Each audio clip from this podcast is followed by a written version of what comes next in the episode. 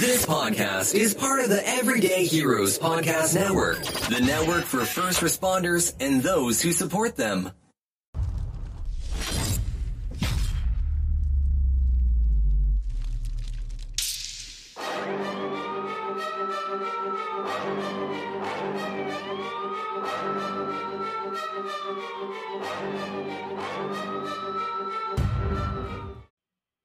Guys, welcome to the Hero Academy podcast, the place where you can celebrate and highlight our frontline heroes. People such as nurses, firemen, EMS, police officers, and military are all heroes without capes. I don't care about politics, only positivity and purpose. I only care about those that have chosen to serve our society. I believe in collaboration over competition. Here, you'll learn the secrets and strategies that let ordinary people become extraordinary inside of their purpose. Sometimes we'll throw in some simple side hustles that everyday regular people are doing, things that you could do to make some extra money, especially if you're starting to think about retirement and what's next. Inside this podcast, each week you'll learn from people like you that were working full time but still found the time to create a course, grow a big team, create a coaching program, a large audience, or a profitable side hustle. The steps they took, their backstories and how they overcame their burnout that they were facing. The perfect blend of mindset and techniques. Carpe diem. Now let's get your dream lit for your freedom. I'm your host and coach, Super Dave. Let's go. Welcome, welcome, welcome to this week's episode of the Hero Academy podcast. If you are a frontline hero, such as a police officer, fireman, EMS, military, or medical professional, then you are in the right place. And this week, I would like to introduce you to my brother, Eric McCants. Uh, PD, I will let you take it from here and introduce yourself, bro. What uh, what state are you in? Let's start there. Uh, I'm in Georgia. Georgia. All right. And what do you currently do? We don't have to name the department, even though you got the shirt on. Yeah, it's right there. But yeah, I'm currently assigned to the narcotics division as a sergeant. Narcotics as a sergeant. And are you former SWAT or or there's SWAT within that also? That's why we're there. We're not a full time service SWAT team. Like I said, we just when they need to call us out, we're just deployed in. Okay, all right, that's cool. Um, are you on IG or only LinkedIn? Only LinkedIn. Well, I have a Facebook, but I use that for like family stuff. But only LinkedIn is one that I use for uh, social media content. Yeah, yeah. My Facebook, I had uh alias name on there for the longest time. It was David Diem when I was on patrol. mm-hmm.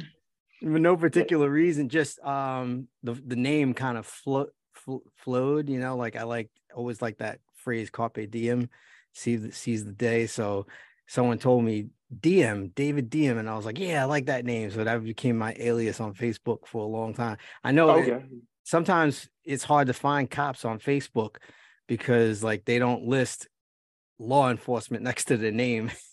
oh yeah, yeah. Say sometimes you just got to be discreet with it. Yeah, yeah, yeah. Especially when you got family, you know, you're trying to protect the family. So, anyway, how long you got on now? Well, I've been in law enforcement for 12 years, but I've been at my current agency for six years. And what what agency were you with before? Well, I started off in Waynesboro Police Department, which is actually inside the county I work in now, which is Burke County.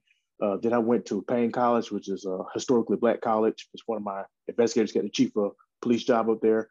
Uh, I did that for about two years. And then my current sheriff got the chief job at the Board of Education in the city I live in. Basically, it's from K to 12, and you work in different schools within that system. And then he won the sheriff election. Then he brought me down here with him.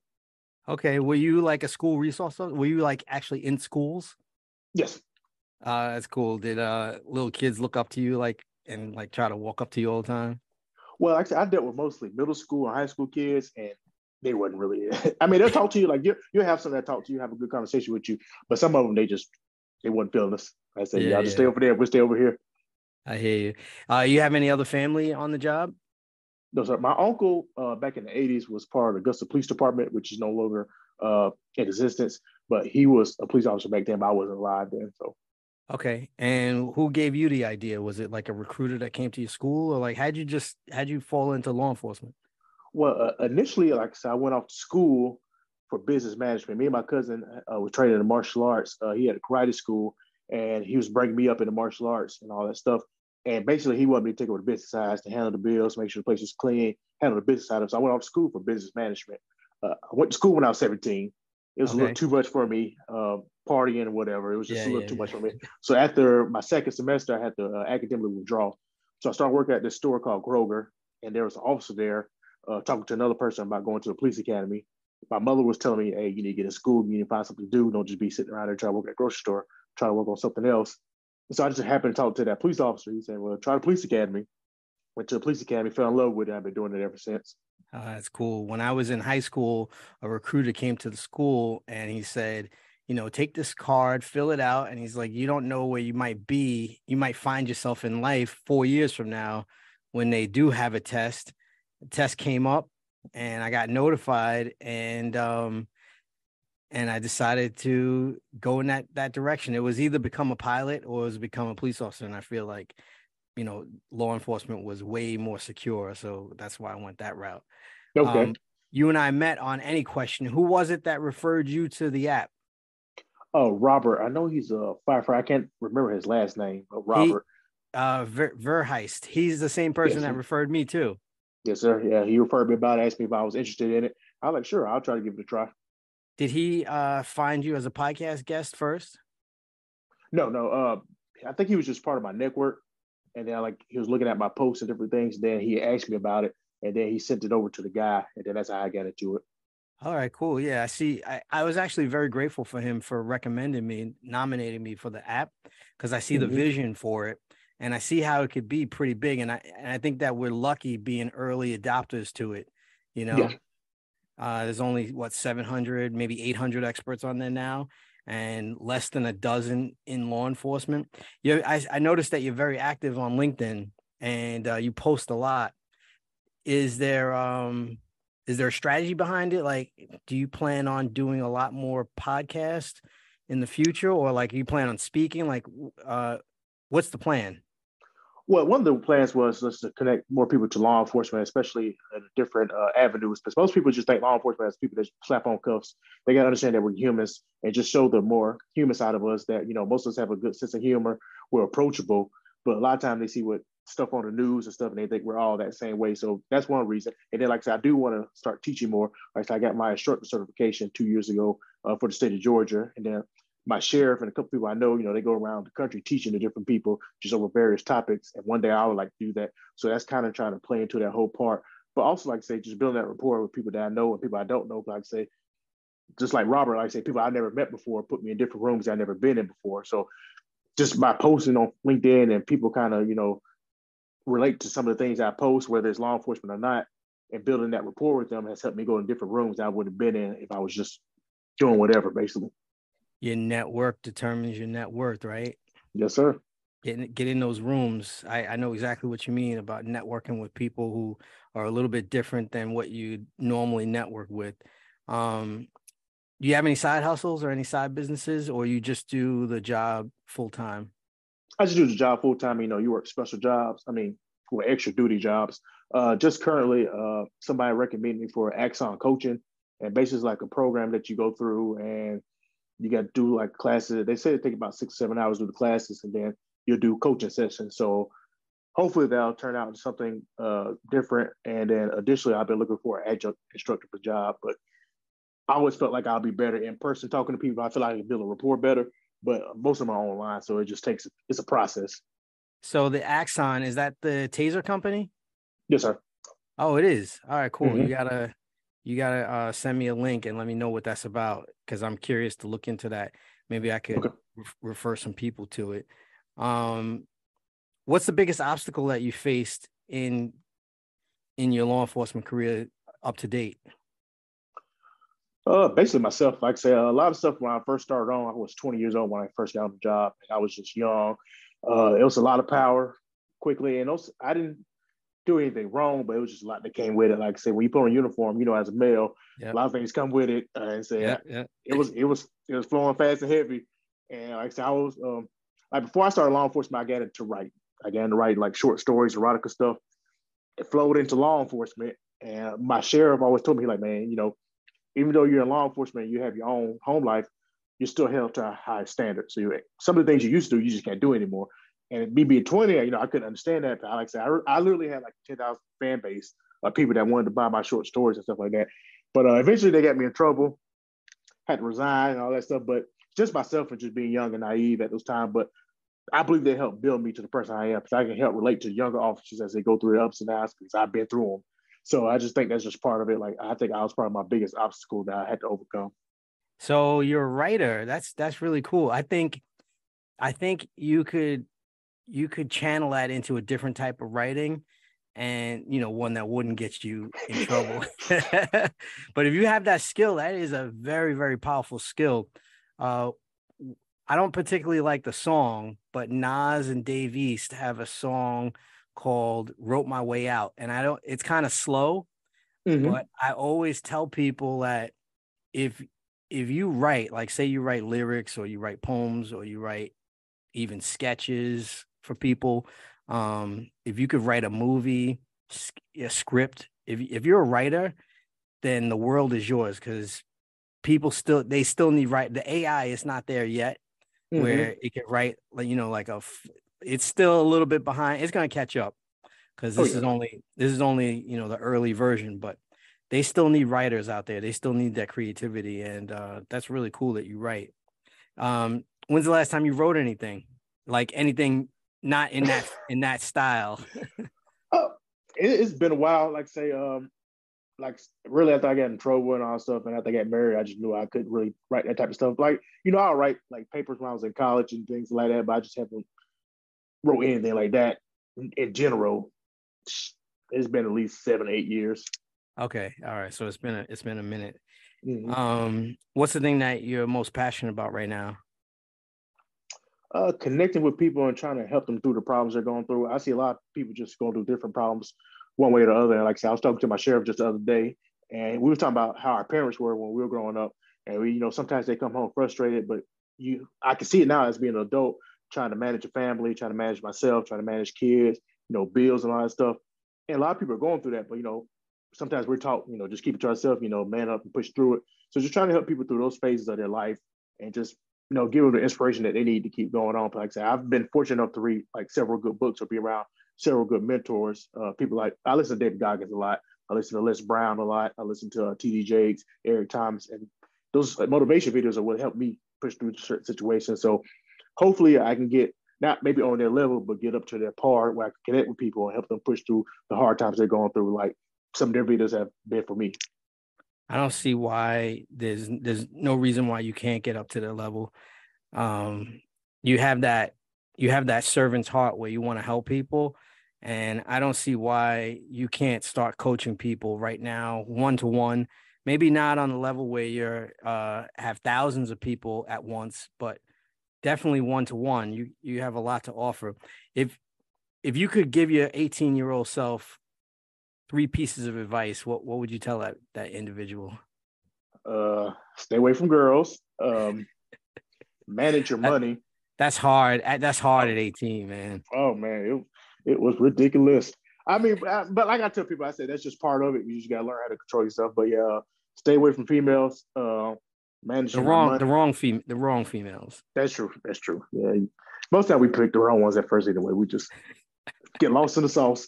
But yeah, uh, managing my money, and uh, just make sure I'm secure in my future. Like say, uh, even when I got my first job, I I didn't even think of, like like right now I'm starting to think about my future and what my legacy gonna be, or how my kids will look at me, or how other people will look at me. Like back then, I didn't think anything about it. I was just party, have a good time, make my little money, do what I need to do. So right now, like this is things that are important to me. Like thinking about how my life will be looked at when I'm not here, or what I'm gonna leave to my kids and family when I'm gone things like that. Because you know, as you get older, you start seeing your family members pass away and other people pass away in the community and stuff. And you look at things like that and you try to internalize and figure out what you need to do to make sure things are better for you know your family. And then once you leave, yeah, and you don't know how many how many years you got. We all think that we got you know a couple more decades, but you might only have a couple more days. You just you nobody know you're not promised tomorrow. Nobody really knows, right? Yeah, especially in our in our job, you just never know. What's your next project that you'd like to work on? Well, uh, currently, like I said, I'm, I'm going to be in the process of trying to go state or federal. Uh, that's why I'm trying to lose weight a little bit because I'm not a big long distance runner. And like for federal stuff, they want you to run a mile and a half in like 12 minutes or less. I don't like running a mile, but it is what it is. But uh, try to go state or federal and just become uh, teaching more actively. Um, I don't have to teach every day, but like I said, I just feel like I have wisdom that I can impart in different individuals, especially those that's coming into law enforcement, uh, things to look out for and to avoid in their careers. Like I say, some things I know I could avoid if somebody would have told me, but like I said, I was just trying to figure out things on my own. It is what it is, but like I say, it helped me become the person I am today. So you'd like to uh, get a higher paying law enforcement career? When you say state or federal? Oh, well, I'm talking about like FBI, DEA, or something like that. Or like I say, really, like I said, but I tell people I'm in that process where I still like run a gun. And like I say, I was always big on. Uh, I was on the crime suppression team. I enjoyed that work. Like I said, we were just a proactive uh, unit. We were just getting after it, and that's why I enjoyed. It but uh, and you know, we get narcotics a little bit slower, but I mean, the purpose is still there. So yep. it just depends. Like say, oh, whatever that, that itch comes to, like say, uh, people talk to me about going to like traffic division, all stuff. That's not my cup of tea, but you know, that's it's for somebody. And that's why I tell people about law enforcement. There's so many different avenues you can take. Everyone can find everyone can find their own lane. Yep. Mm-hmm. So many different avenues. What's the craziest experience you ever had on the job? Like craziest story or the funniest? Uh, craziest story. Um, well, I'm not gonna say it was crazy, but I mean it's it's happened to a couple people. But anyway, uh, one of my lieutenants who was an investigator had locked up a guy for a burglary and he was questioning him at our office. And this is why I was on crime suppression. So he told me to come over to transport the guy. So the guy had his handcuffs in the front. Uh, he had on a Carhartt jacket and all that stuff, like a big thick jacket, and all that stuff. So basically I was walking out to the front door and I had him like by the Carhartt jacket. And then when I was opening the door to open it to walk him out, my lieutenant called me. So I, you know, I still had his, his jacket in my hand and I looked back and by that time, all I heard was you know handcuffs jiggling. He was gone so where we're at, we work on the road that crosses over to Popeyes, and it's like a couple houses there. So I scream out, I'm like, "Hey, hope, I'm glad they heard me because you know." We started running, and it's like three or four foot fences in this lady's yard. So he's jumping over him because you know his hands in front, so he can swan down. Me, I'm running over him, like I'm running through those fences, like just fumbling along. I tried to take him twice. The Carhartt jacket took all that, so it didn't affect him. He's still running. Uh, we run about 150 yards. By that time, I'm gassed. Like I've been falling over stuff. Like I, am I'm, I'm literally I can hear myself breathing, and he's gaining distance. But it's just so happened that my lieutenant, all of them hurt me, so they're coming. My lieutenant talking about here comes the dog.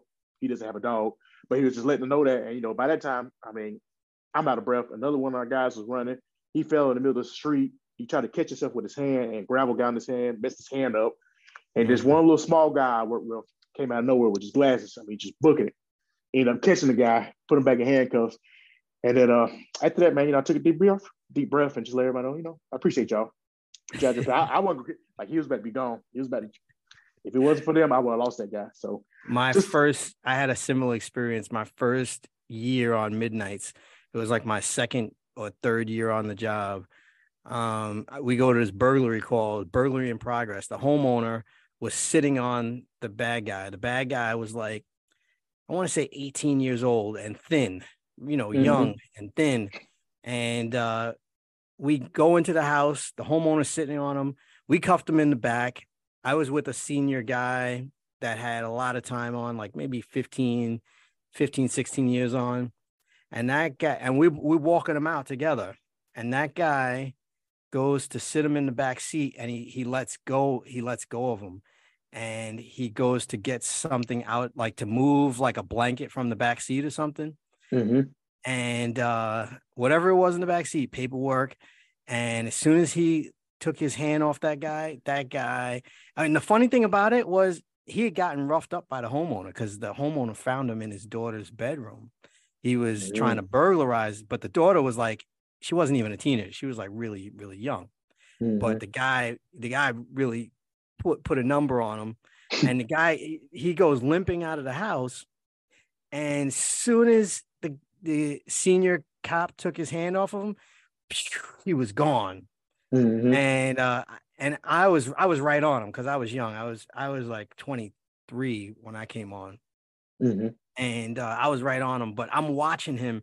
So he's running, and he's the fastest, like the fastest I ever seen somebody run behind the, the hands behind their back just like like lightning and he puts his head down and starts busting through he went through like two fences with his head and i oh, just oh, no. kind of like squeezed through it after him and kept chasing him and uh, we get him we get him into the precinct, and the lieutenant who's checking him in is like, "Did you guys do that to him?" And I'm like, "No, he was he was putting his head through fences." I mean, sometimes like, they don't believe the stories.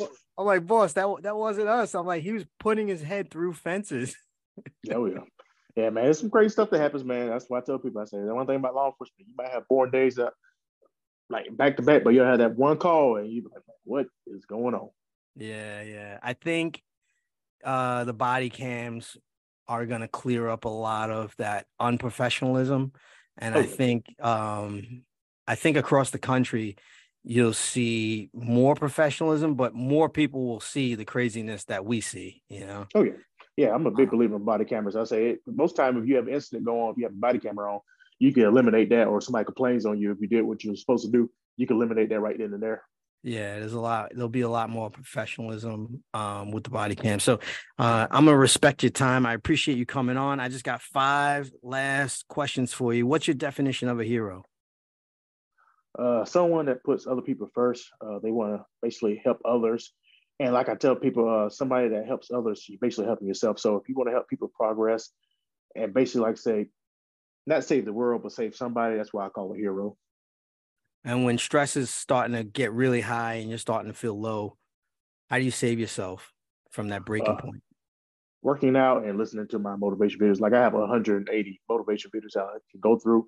And like I said, I listen to those all the time and going to the gym always helps me out. You have that on Spotify on YouTube? YouTube. YouTube. Mm. Oh, you gotta hook me up with that uh with that list. Oh, I got you. I'll send you the link. All right, cool. And uh would you ever consider offering coaching as another stream of income down the line? I would. Like I said, I feel like I'd be a good coach uh, just to help. I think you out. would. Like, I, I think you'd be a great coach too. What's your uh, greatest ability, your greatest strength today? Uh, building rapport people. Uh, most people think I look mean, but I don't smile a lot. But like I say, once they get past that, they understand that, you know, I'm basically like trying to help everybody I come in contact with because I've been around people that just had that given personality where you come around them, they're friendly, they make you want to be around them, they make you laugh and all that stuff, and they just genuinely want to help. And I've always wanted to, you know, mirror those type of people, and I'm hoping that I am mirroring those people. So I think that's like my best ability to build a rapport with people quickly and make them feel comfortable with me and try to help them through their situations. If you ever become a detective, that's the number one skill when it comes to interviewing is just building rapport with people. Mm-hmm. Um, and just for fun, if you had a comic book superpower, what would it be and why? Like a comic superpower. I guess uh I don't know, man. I like Thanos. I'm not gonna say I want to snap the world and let everybody go, but uh, but all the abilities, all the abilities he had, it oh, was oh, yeah, crazy. Man. Oh yeah, man, he had them all. I say, but I was like, like even as a villain, I was like the best person I felt as a as a in the Marvel comics that I related to. I'm not saying I want to snap the world, but small press pay for salvation. But uh, maybe speed, uh, I guess, you know, I, I, don't run that fast, uh, long distance. So maybe that speed will help me around that track a little bit faster. Good luck in your endeavors, brother. Thank you for hopping on. I appreciate it very much.